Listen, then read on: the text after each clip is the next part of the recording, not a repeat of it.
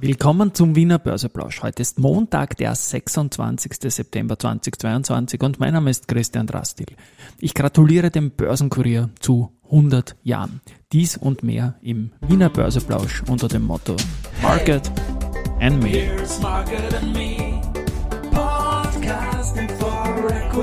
Freebies for Community.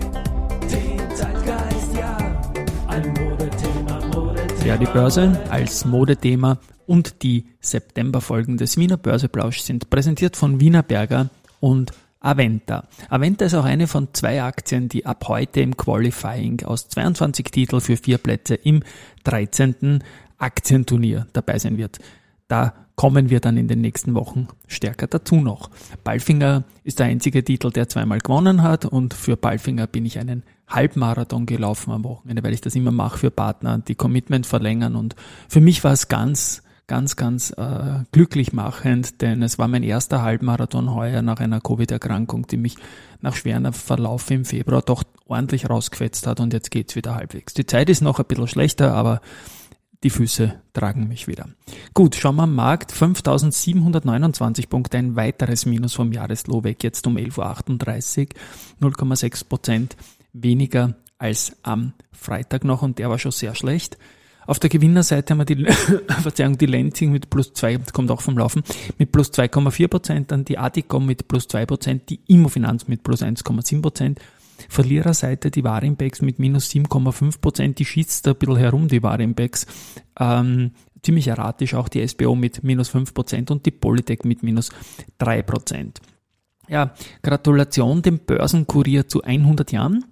Da hat der Vorstand von der Telekom Austria, der Thomas Arnoldner, was gepostet auf LinkedIn und ich mag mich anschließen dazu. Die haben eine Diskussion gehabt, ein Panel gemeinsam mit Christoph Boschan, mit Florian Beckermann, Michael Oplostil. Äh, moderiert hat der Marius Perger vom Börsenkurier. Ich sage mal Danke für dieses Jahrhundert an sensationeller Börsenberichterstattung. Ihr seid nach wie vor nicht wegzudenken, ihr Kollegen vom lieben gelben Blatt. Ja, am Freitag äh, Nachmittag habe ich noch fünf Titel zugekauft, eher ein bisschen zu früh, aber den richtigen Tiefpunkt erwischen nur die Lügen eigentlich. Ähm, OMV, Lenzing, Agrana, AMS und AT&S habe ich aufgestockt am Freitag Nachmittag und daraufhin habe ich ein LinkedIn Posting bekommen oder ich sage das jetzt mal Message to Rudy. Ich fasse das alles so und zwar von Wolfgang Eisinger. Der Wolfgang Eisinger ist auch Privatanleger, er ist Fleischhauer und er hat gesagt, er hat auch gekauft und zwar ein bisschen mehr als ich und zwar hat er gekauft Verbund, FACC, Raiffeisen, Wienerberger, Föstalpine, Flughafen Wien, Erste Bank, Marinomed und UBM, also auch eine nette Kollektion. Und mit dem Flughafen ist er schon drei Prozent im Plus, weil nämlich die Airports Group, die Tochtergesellschaft von Infrastrukturfonds IFM, das Angebot für Flughafen Wien auf 34 von davor 33 Euro äh, erhöht hat. Und sie haben auch gesagt, das ist der Final Price. Also eine weitere Erhöhung gibt's nicht. Und in Anbetracht der anhaltend hohen Unsicherheit und so weiter sehen die das natürlich als attraktive Prämie. ist klar. Mist, ich bin wieder verkühlt ein bisschen.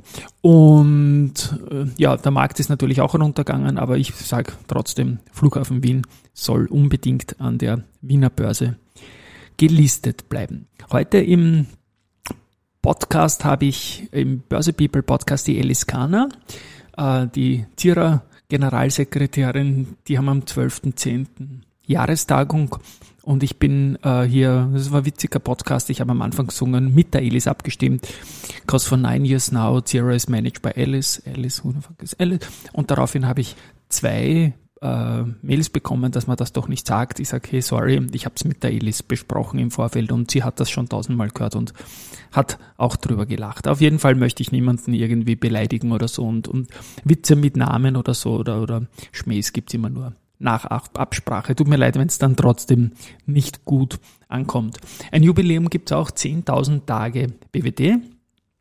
Äh, die sind natürlich längst nicht mehr gelistet, aber das IPO 95 war ein gutes und das war eine gute Phase. Leider hat es ein Delisting gegeben. Ich mag keine Delistings, das ist äh, allen ausgerichtet und BWD war deswegen spannend, weil ich war früher in einer Bank, in der ersten Bank tätig als Mitarbeiter und da gab es 1992 so Genussscheine mit großen Steuerbegünstigungen, die da so in einen Topf gehaut wurden und eine tolle Rendite gehabt haben und da war 1992 die BWD drinnen in so einem Genussschein damals. Eco hat die Serie geheißen und sehr schön, wenn die Idee, dass dann Jahre später ein Börsegang kommt, auch gefinisht werden kann. Ist ein, in einem anderen Leben gewesen, die Dinge, die man Steuervorteile rund um Wertpapiertransaktionen äh, sehen kann.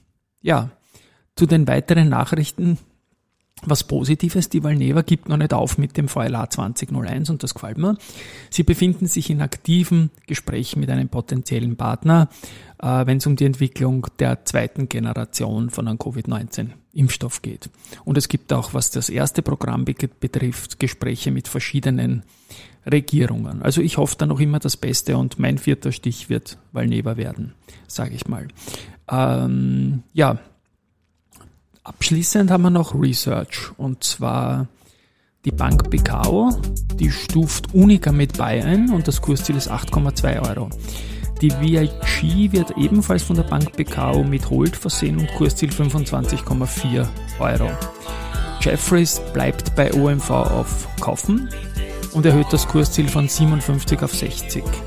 Und die Andritz hat der Bader Bank auf der kürzlich äh, stattgefundenen Bader Investment Conference am besten gefallen. Hat man positiv überrascht, haben die gesagt, und hat sich als grünes Unternehmen präsentiert. Insofern vielleicht schauen auch die Kurse für alle, nicht nur für die Andritz, wieder mal grün aus. Träumen wird man dürfen. Tschüss und Baba.